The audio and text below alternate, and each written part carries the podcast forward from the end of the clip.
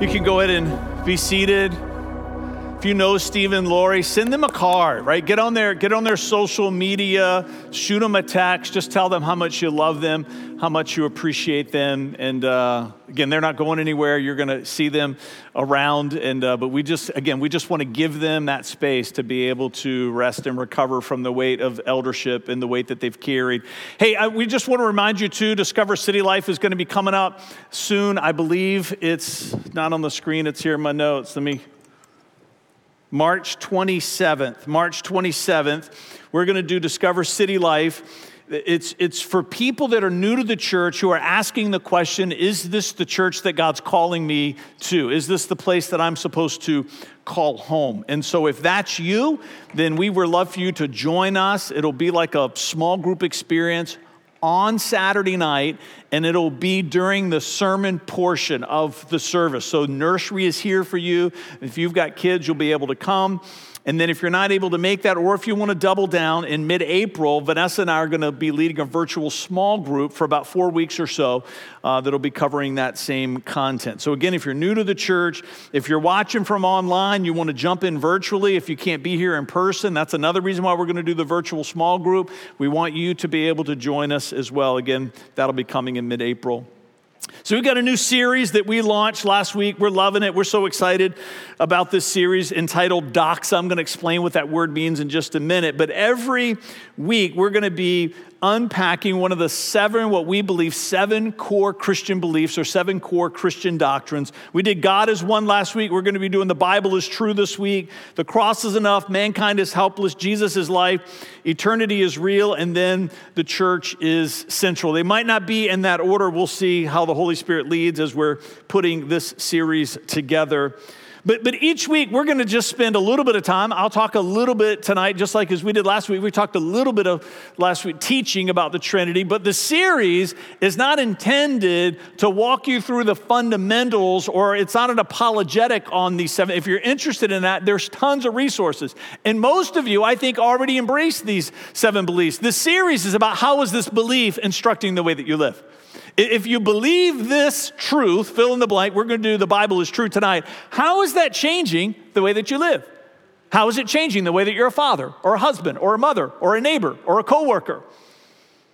We believe that these truths are supposed to be instructive and transformative in our lives. If we just talk about them as concepts, then we have reduced Christianity to religious intellectualism, and that's not what we're about here at City Life. Again, I want to say thank you again. I said last week to Amy Kimball, doing some incredible research for me on this Greek word doxa, and then also for Shani and David and Justin, just being a part of some brainstorming. So thank you for that. So let me give you this definition. We're just going to reintroduce this every week so we know new people are tuning in every week, showing up every week. Doxa is the Greek word that you find in the New Testament for glory. It means splendor, grandeur, power, kingdom, praise. It means honor. It's, it's used to talk about the revealed presence of God. In, in the New Testament, where someone feels like they're in God's presence, it'll use the word doxa. It's often used to refer to God Himself.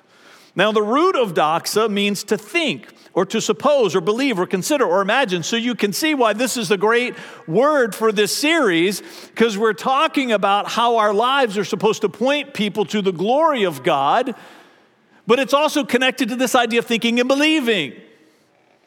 So each week, we're asking you to ask yourself this question. I'm going to insert the Bible is true, but how does my belief that the Bible is true, but it's a fill in the blank? Because every week we want you to ask yourself a different question. Last week was how does my belief that God is one? This week, how does my belief that the Bible is true inspire me to pursue a life that reveals God's glory to the world around me? All of us have a manifold of missions in this life. I have a mission as a father and as a husband, a mission as a pastor, I have a mission as a neighbor. I have a mission as part of being in the family of God. And that mission has got to be the transcendent mission over everything else. In fact, I believe if you make that your ultimate mission, you're going to do a whole lot better at all the other missions you're called to in this life. God has one ultimate mission in this life, and that's to reconcile the world to himself through Jesus. And you and I have a part to play in that mission being fulfilled. And these questions are challenging you to ask yourself How is this belief changing the way that I live so I can do a better job of pointing people to His majesty, to His power, and to His kingdom? You got to ask yourself is the way that you're living, are your attitudes and actions when you're at your job? Are your attitudes and actions when you're with your family and nobody else is watching?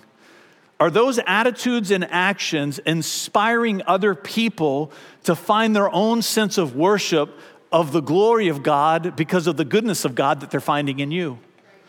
We believe these truths are supposed to lead us to that place. Glory, splendor, grandeur, power, kingdom, praise, and honor are people in this world finding God through us. The Bible is true. If you're looking for a book about the Bible, this is the best one I've ever read. It's called Touchpoint by Bob Santos. He's part of the Elim Network, the Elim Fellowship. This is such a great book about just the Bible itself. And I want to read to you an excerpt just talking about the Trinity. It says that Orthodox Christians contend the Bible to be inspired, infallible, and authoritative. I'm going to talk about those three words briefly tonight. It's the inspired, infallible, authoritative Word of God to which all of humanity is subject. If the Bible is not inspired by God, then it's just another expression of human ideas. But if, on the other hand, the Bible is the inspired written Word of God, which we believe that it is, all of humanity is accountable to its teachings. Once again, Christianity rises and falls upon the inspired nature of the written Word. The following three statements help lay a foundation for this important claim. The first one is this again, we're going to work through each of them briefly. briefly. The Bible is inspired because it is God breathed. The Holy Spirit moved on human hearts to communicate eternal truth. The second one is this the Bible is infallible, which means that it cannot fail us. God has spoken through His Word for a variety of reasons to give wisdom, to provide direction, to correct, to rebuke, to encourage, to instill hope, to prepare us for what lies ahead. And as individuals, we may not always understand what the Bible is communicating, but the Word of God will never fail to hold true in light of the purposes for which God sends it. So good. Third one is this the Bible is authoritative because the one who inspired it is the highest authority in the universe. Consequently, we are accountable to what Scripture teaches. Spiritual truth matters, and the implications are eternal. It's good, isn't it? Touch point, Bob Santos. So good. So good. We believe that the Bible is true in the sense that it is inspired. It is inspired. In fact, when Paul was mentoring young Timothy in one of the, his epistles, a letter he wrote to young Timothy, the second one in 2 Timothy 3 16 and 17, we find these words All scripture is inspired by God. It's right here. And is useful to teach us what is true and to make us realize what is wrong in our lives, which is one of the reasons why we don't like to read it. It corrects us when we are wrong and teaches us to do what is right. God uses it to prepare and equip his people to do every good work. We believe in the divine inspiration of this book, we believe in the sacredness of the text. The people that wrote it, we speak of them as the author, but it doesn't mean that they're the source. The Father and the Son and the Holy Spirit, they're the source, of the scripture that is given to us. We believe that it is inspired, we believe that it is infallible. Now, you might say, if you're from a Baptist tradition or maybe a more Reformed tradition, this list might make you nervous because I'm not using the word inerrant. Now, I don't want you to put words in my mouth. I'm not saying that the Bible isn't inerrant. Don't post, Pastor Fred said in his way. I'm not saying that. What I am saying is what I've grown to learn is I'm going to leave that debate to people that are a lot smarter than me. And the reason for that is at 54 and being a devoted follower of Christ for over 30 years, you know what I've never heard anyone say? I've never heard one person say that when Jesus found them, they made a, de- a vow of devotion to him because someone convinced them of the inerrancy of Scripture. Now, is the conversation about the inerrancy of Scripture important? I believe that it is. Is it part of Orthodox Christianity? I believe that it is. But I like this idea of infallibility even better Because at the end of the day, what really matters is can you trust this book to give you instruction in such a way that it will never fail you? That's, I believe, a much more important conversation. Infallible means that it's incapable of making mistakes in the sense that there's no time in history since it has been given, or if it 10,000 years from now, Jesus has still not come back, will we ever get to a place where there has to be a second edition because God has to correct some instruction that He's given to humanity? It's perfect in the instruction that it gives and what it requires and the boundaries that have been set. It's incapable of making mistakes and it is incapable of being wrong. I don't know if you've, people like to always stump the pastor with the questions, and the one that used to go around a lot, not so much anymore. If, if, if God is all powerful, can he make a rock so big that he can't pick it up? Have you ever, ever heard that before? I don't know, I don't know why people stumble at that question, because the answer is no, he can't. Because God will never do anything that limits himself. In fact, there's a whole lot of things that God cannot do. He cannot lie. He does not steal. Right? There's all kinds of things. God, God is not envious in the sense because his pride and his ego is threatened in some way. This idea of, of, of, of, God having limits, we, we want perfection to have limits in the sense that divinity can never fail. It can never fail. And when I think about the perfectness of God, it should not be a big leap for me to believe that He can give me a perfect sacred text. This comes out of answersingenesis.org. It says the Bible was written over a period of roughly 2,000 years by 40 different authors from three continents who wrote in three different languages. These facts alone make the Bible one of a kind. But there are many more amazing details that defy natural explanation. Shepherds, kings, scholars, fishermen, prophets, a military general, a cupbearer, and a priest all pen portions of Scripture. It's incredible, isn't it? They had different immediate purposes for writing, whether recording history, giving spiritual and moral instruction, or pronouncing judgment. They composed their works from palaces, prisons, the wilderness, and places of exile while writing history while writing laws and poetry and prophecy and proverb. In the process, they laid bare their personal emotions, expressing anger, frustration, joy, and love. Yet, despite this marvelous array of topics and goals, the Bible displays a flawless internal consistency. Within the pages of this book, it is infallible. Now, if you believe that it is inspired, which most people I meet believe that it is, and if you believe that it is infallible, most people I meet believe that it is. There's a reason they come in this order. Because if it is inspired and if it is infallible, then it most certainly should be authoritative over our lives.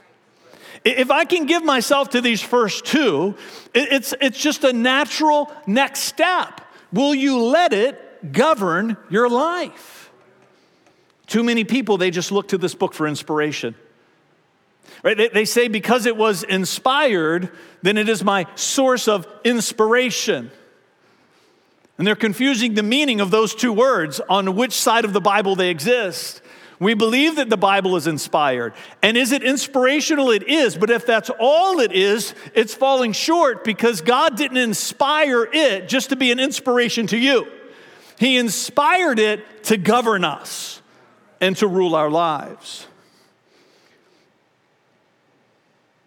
I share often about my story of being found by Christ. I was a bartender putting my college degree to work. My parents were so proud. It was in 1990, and I was tending bar one Saturday night in Shockoe Slip, right there on Cary Street place was packed, the band was playing, everyone's having a great time, myself included, and just out of the middle of nowhere, I, have never heard God's audible voice. I say that I feel it. I felt the voice of God ask me this question. I can still feel it today. Do you believe that Jesus is who he says he is? Right there. Now, I'd grown up in a Christian home. I'd grown up around church, and if there's one thing that I knew, if you start a conversation with God, you better be prepared to have that conversation for the rest of your life. He doesn't just come in, ask questions like this, and say, I'll see you in 10 years. And so I did not want to answer that question, although I knew what the answer was. I did not want to answer it because I knew more questions were going to come. And that question just tracked me down like a toddler that just learned how to walk. Could not get away. So finally, I said, Yeah, I do. I really do believe that Jesus is who he says he is. And I was just bracing myself for the list that he was going to bring of the debauchery of my life that needed to change. You with me? It's like when you're, you're doing a tug of war and you're just getting ready, you're, you're digging in. I was digging in. And the second thing he said to me was, Well, if you believe that, don't you think you should at least take the time to read what he had to say? I was like, Okay, I, I can do that. Does it mean that there wasn't a list as big as the Bible of things that needed to change in my life? Sure, there were. But he didn't just want to give me a list of things that I needed to change. He wanted to introduce me to the authority that I needed to bring my life under so that I could begin to work that change out in partnership with the Holy Spirit. And so I started reading in the Gospel of John, and that began my journey. And I got to John 10 10 when Jesus said, I've come that you might have life and have it to the fullest possible measure. Something clicked in my heart because that's the reason why I was running from Christianity, is because I wanted life to the fullest possible measure. And I realized I had been chasing a lie. The thing that I had been chasing after was actually the thing that I was running from. I made a vow of devotion to Jesus in December of 1990 in my 1984 five speed Honda Prelude on Laburnum Avenue driving past Eastgate Mall. And I said, I don't know what this means for me as a person, what I'm gonna have to change. But Jesus, I'm gonna live for you for the rest of my life. And that began my journey. Because not only did I believe in everything that we taught about Jesus last weekend, I also believe that the Bible was inspired. I believed that it was infallible, even though I did not have this vocabulary then, but looking back, and I also knew that it was time for it to become authoritative. That wherever my life was out of alignment with this book, it wasn't because this book had a problem. Whenever my life was out of alignment with this book, it wasn't because this book was outdated. It was because my life was broken. And some of the things, the change came easy, but many of them did not. And everything that we teach about life and community, everything that we talk about in that little booklet called Praxis about pathways, that's how my life began to change. Week after week, month after month, and year after year. I like this doctrine of the Bible is true coming immediately after God is one. As we've already said it tonight, I want to say it again because if we believe that God is divine, I've met very few people in my life that don't believe that. If we believe that God is divine, that He is perfect in every way, then why do we struggle with believing he is capable of giving us a sacred text that is inspired, infallible, and authoritative? So, my challenge to you tonight if you believe that the Bible is true, if you believe that it is inspired and it is infallible, then begin to have a conversation with the Holy Spirit that says, How do I need to move under it, stand on it? So that this sacred text can become authoritative and govern my life. How does my belief that the Bible is true inspire me to pursue a life that reveals God's glory to the world around me? There's teaching elements in this series, but the most important thing that's going to come out of this series is that we want to introduce you to a conversation with the Holy Spirit this series is unlike any series that we've ever done before. There's teaching components, but the idea is that as we're teaching it, we're modeling for you by sharing the conversations we've had with the Holy Spirit and answering this question ourselves. Our, our goal in this series is that you're going to take this question and you're going to pray about it during the week. I'm hoping that all last week you were talking to the Holy Spirit about what does my belief about God as one inspire me? And this week I'm hoping that you're going to wrestle with this question and then you're going to find the Holy Spirit is going to speak to you because He's present. And He wants to have conversations like this with us. So each week I'm sharing you what I feel like God speaks to me through my conversation. And as I was thinking about what God spoke to me, I'm going to share with you in just a minute. I thought about Proverbs 1 20 to 23. It says, Wisdom shouts in the streets, she cries out in the public square. She calls to the crowds along the main street, to those gathered in front of the city gate. How long, you simpletons, will you insist on being simple minded? I can relate to that verse. How long will you mockers relish your mocking? How long will you fools hate knowledge? Come and listen to my counsel. I'll share my heart with you and make you wise. It's one of the texts that Amy shot out, just talking about the, the Holy Spirit is, is, is, is, is spoken of here as wisdom in Proverbs, and I agree with that. And as, and as I was praying about this question for myself, I just kept feeling the Holy Spirit's tug to that text. And as I kept reading it and praying about it, this is what I felt like the Holy Spirit was saying to me as I was asking the question How does my belief that the Bible is true inspire me to pursue a life that reveal, reveals God's glory to the world around me? This is what I felt like God spoke to me.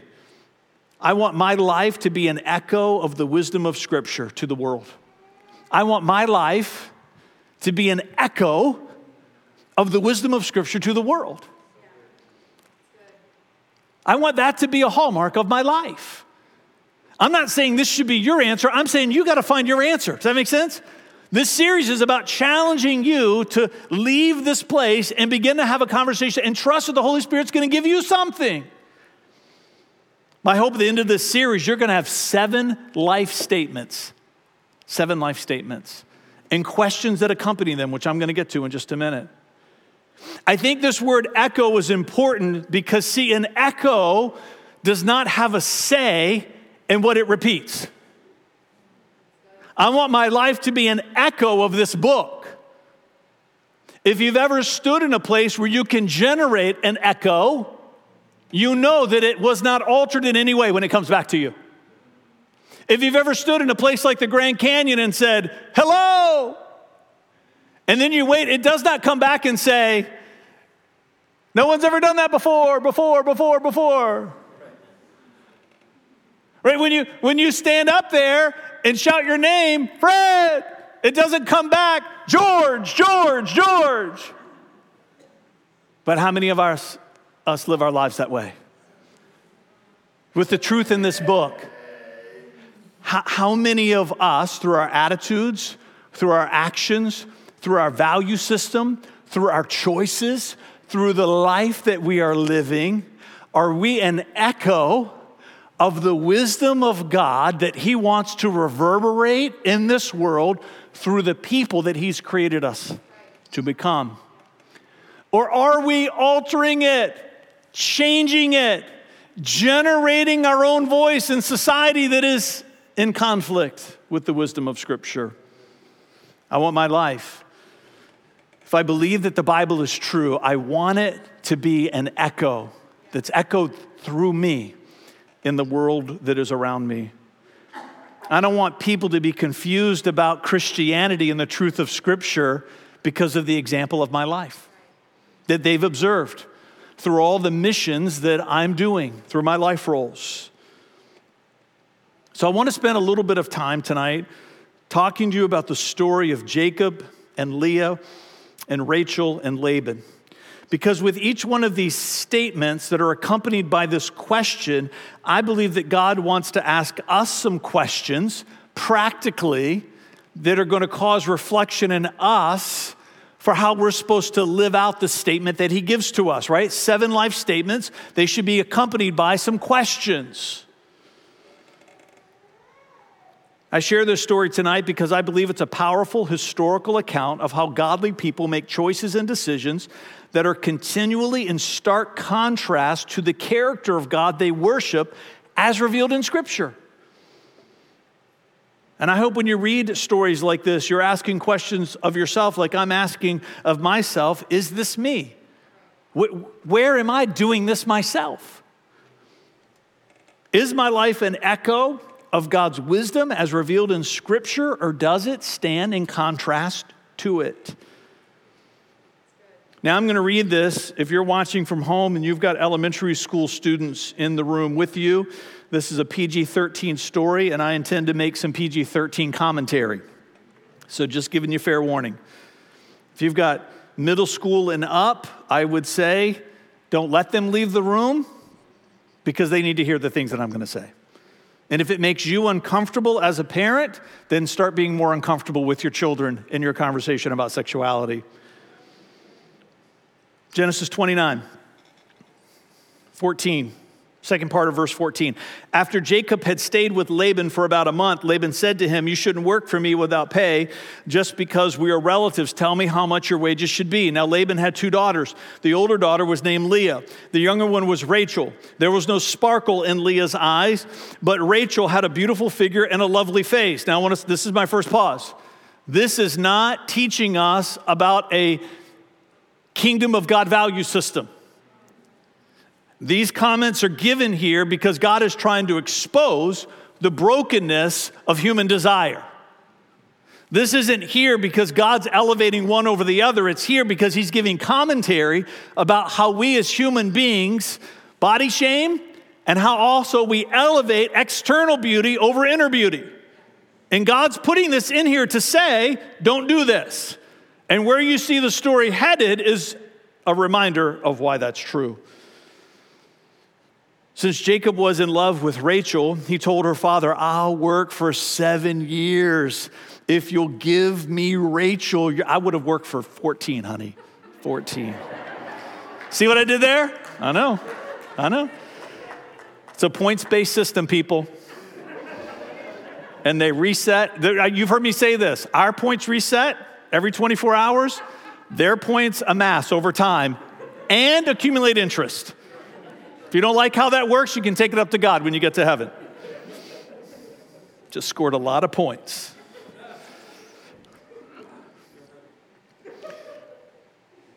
Agreed, Laban replied. Right, this is what you hope every father in law says to you. I'd rather give her to you than someone else. Great. Great. Stay and work for me. So Jacob worked seven years to pay for Rachel but his love for her was so strong that it seemed to him but a few days. I know, see, there's some romance here.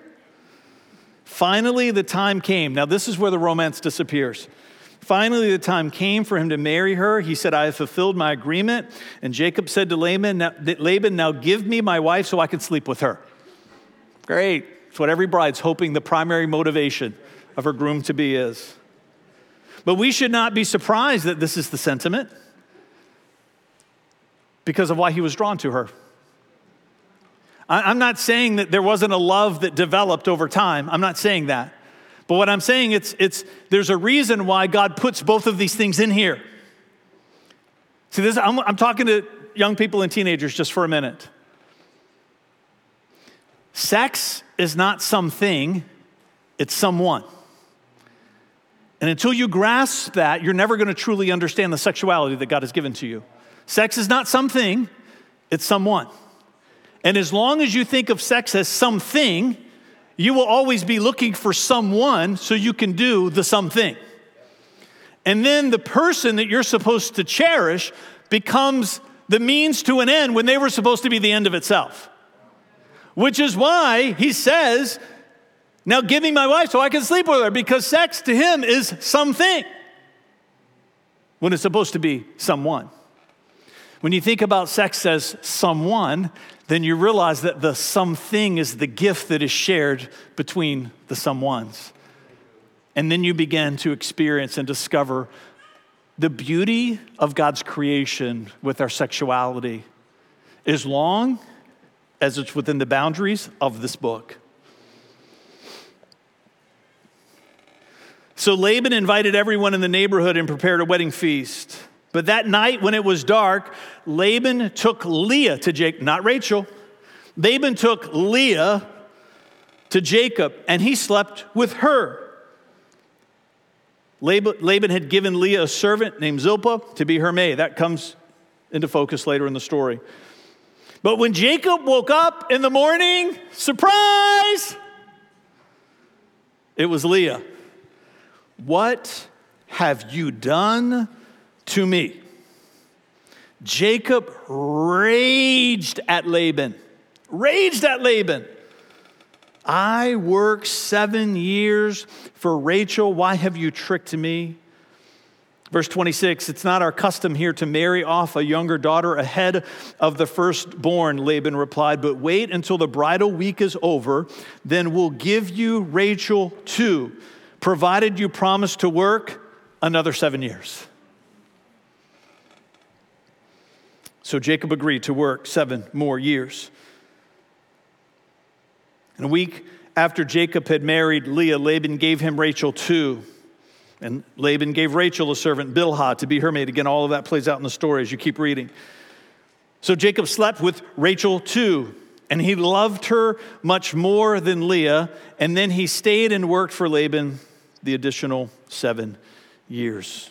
What an incredible story of brokenness, of dysfunctionality, of deceit it's not, right, we, we don't even have time to go into this idea that how women were, they were property.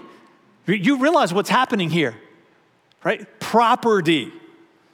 This is not God's value system. This is God exposing the brokenness of the human value system.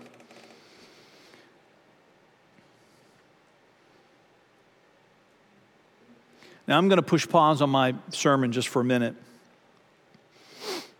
because I have something I, I want to say to married couples. As I was writing this and praying over this sermon, I had such a sense that this was just supposed to be a moment for some people. So if you're watching from home, I want to invite you to, to do this same thing. There's going to be a moment where I'm going to invite some of you to stand. Now, if you've been a part of our church for any amount of time, you know that sometimes standing is a response that we ask people to make. I know that you can feel conspicuous in those moments. But there's, there's something about being conspicuous. There's something, something about the woman with the issue of blood pressing through the crowd and reaching for the garment of Christ. She did not care if she was seen. There was something about Peter being the only one that would step over the side of the boat. Sometimes God asks us to take a, a step of faith, and in this case, I believe it's taking a stand of faith. If you're watching from home and your kids ask, Why did you stand? You don't have to explain them. You can just say, We just felt like God wanted us to stand in this moment. It's okay. It's okay for there to be privacy in your marriage apart from your children. But I believe this picture of Leah, when Jacob realized who it was, is such a powerful prophetic image of disappointment that we experience in marriage in one another. See, you and I, all of us, are both Leah and Rachel. Parts of us that are going to disappoint our spouses, and parts of us that our spouses can't wait to discover. And what happens so many times in marriages is when there is an unveiling and there's a, a, a Leah moment someone walks away because of the disappointment. And what I'm saying to you is you've got to wait for the Rachel that is coming. You, you've got to be willing in your disappointment. And oftentimes, which is I love about the prophetic imagery of this story, you have a reason to be disappointed. Sometimes it is because of betrayal, sometimes it is because of mistreatment. What I'm saying to you is what I felt like God wanted you to hear is Wait for the Rachel that is coming. Wait for the Rachel that is coming. if you're disappointed with your spouse and they don't know it, do not stand up. you with me? It means that you should have a conversation with them tonight after the kids go to bed. Do not keep hiding your disappointment. You got to put it out there. You got to put it out there. This is recorded on YouTube and all of our online, then you can rewind it and stand up. The prayer still works. That's great, isn't it? Oh, it's so good. So, if you're a couple that's wrestling with disappointment, and you both know that you're in a season of disappointment, I'm going to invite you to stand right where you are. I'm just going to pray for you. I'm not going to linger in this moment. I'm not going to ask you to come forward. I'm just going to invite you to stand where you are and just want to pray. Father, I pray for every married couple that's standing up right now. Every married couple, in Jesus' name. Whether they're standing up in this room or standing up in their room at their house. Whether they're standing up and it's months from now or years from now when they're watching this, we pray over these couples right now. And, and we say yes and amen to the Rachel that is coming. Father, we know that there are parts of all of us that are a disappointment. We know that there are parts of all of us that can hurt and harm. And we know that those that are standing right now, they've been victims of that in some way. But I pray, I pray that right now you're going to deposit a supernatural gift of waiting in them. That you're going to deposit in them a supernatural patience, not denial, because Leah is real, but you're going to deposit in them that their feet are going to dig in and they're going to wait for the Rachel that is coming. The Rachel that is coming the part of their spouse that you're working on, that you're transforming, that you're changing, that you're building, that you're shaping. We pray that disappointment right now, in Jesus' name, would lose its sense of power and control over these households. In Jesus' name. And everybody said together, Amen. Amen. All right, back to your regularly scheduled programming. We're in the home stretch. I just, I'm just going to give you the three questions. We're not going to teach on them, not going to talk about them at length. I just want to share them with you. This is part of my own journey of vulnerability this year. I think I'm going to have lots of questions in response to the one statement I give. And then my goal for myself personally is I'm going to narrow down. I share with you three questions that I'm asking myself last week. I'm going to narrow that down to one. I want to get down to, to seven core statements and seven key questions. I'm going to write those down, and those things are going to guide me this year.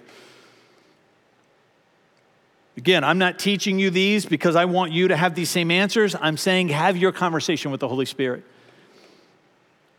If for me, if I want to live my life to be an echo of the wisdom of Scripture to the world around me, these are three questions that I believe that the Holy Spirit gave to me. When the norms of culture conflict with the standards of God's character, which am I choosing? God worked in me through this story. He might take you to a different story in the Bible that you're familiar with. He might take you to a series of different verses. He might not take you to any stories. He might just give you some questions. It might just be one. It might be more than three.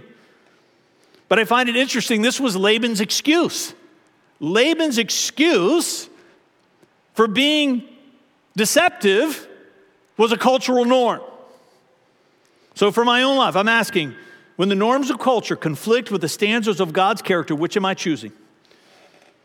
Second one is this when those in power victimize the marginalized and innocent, will I protest? These are my questions. I'm not saying these questions should be yours. When those in power victimize the marginalized and innocent, will I protest? When all of this played out, everyone else in Laban's family and their community were painfully silent. Where was the voice of the person that stood up and said, This is not right? And the last one is this What veils am I wearing because I'm afraid of disappointing others?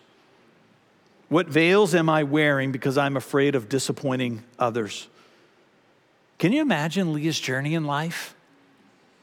Can you imagine a daughter hearing her father come to her and say, No one's ever going to want you. And the only way you're ever going to have a husband is to participate in this betrayal and come into marriage under the guise of your sister's beauty. What kind of father says that to his daughter? I was reading again this week. I'm like, yeah, I might get a timeout as soon as I get to heaven. Because I might find Laban and just punch him right in the nose. What kind of father were you to do something like this? It's terrible. I think sometimes we read these stories in the Bible so often we, we, we forget these are real people and real stories that did real things that really hurt people deeply. What veils am I wearing because I'm afraid of disappointing others? See, Leah went along with this plan because she was so afraid of just being a disappointment to everybody. And if you continue to read the story, what's so terribly tragic about her life is that she lived under a veil of disappointment for the rest of her days.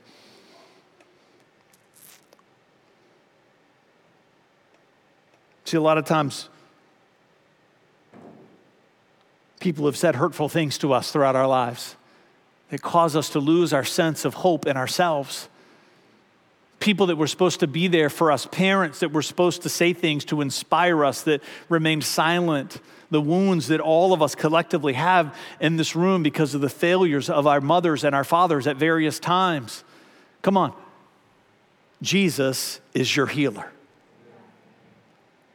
He's not going to go back and rewrite your history, but He wants to heal your heart so He can write a new story for your tomorrows. And I know for me personally, I've got to stop wearing veils because of fear of disappointing people. How does my belief that the Bible is true, I'm going to invite the band to come up, inspire me to pursue a life that reveals God's glory to the world around me?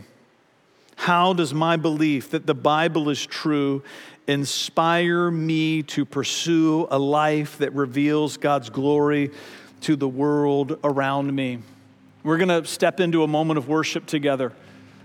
At the end of that, I'll come back up and close, and then we'll have some people here at the front, like we're doing every week, to pray over you if you want prayer. If you're one of the married couples that stood up, feel free to come for prayer at the end. My great hope in this series is not that you're going to learn something from a message that teaches, is that you're going to experience something for the rest of your life because you were inspired to step into a depth of intimacy and relationship with the Holy Spirit like you've never had before.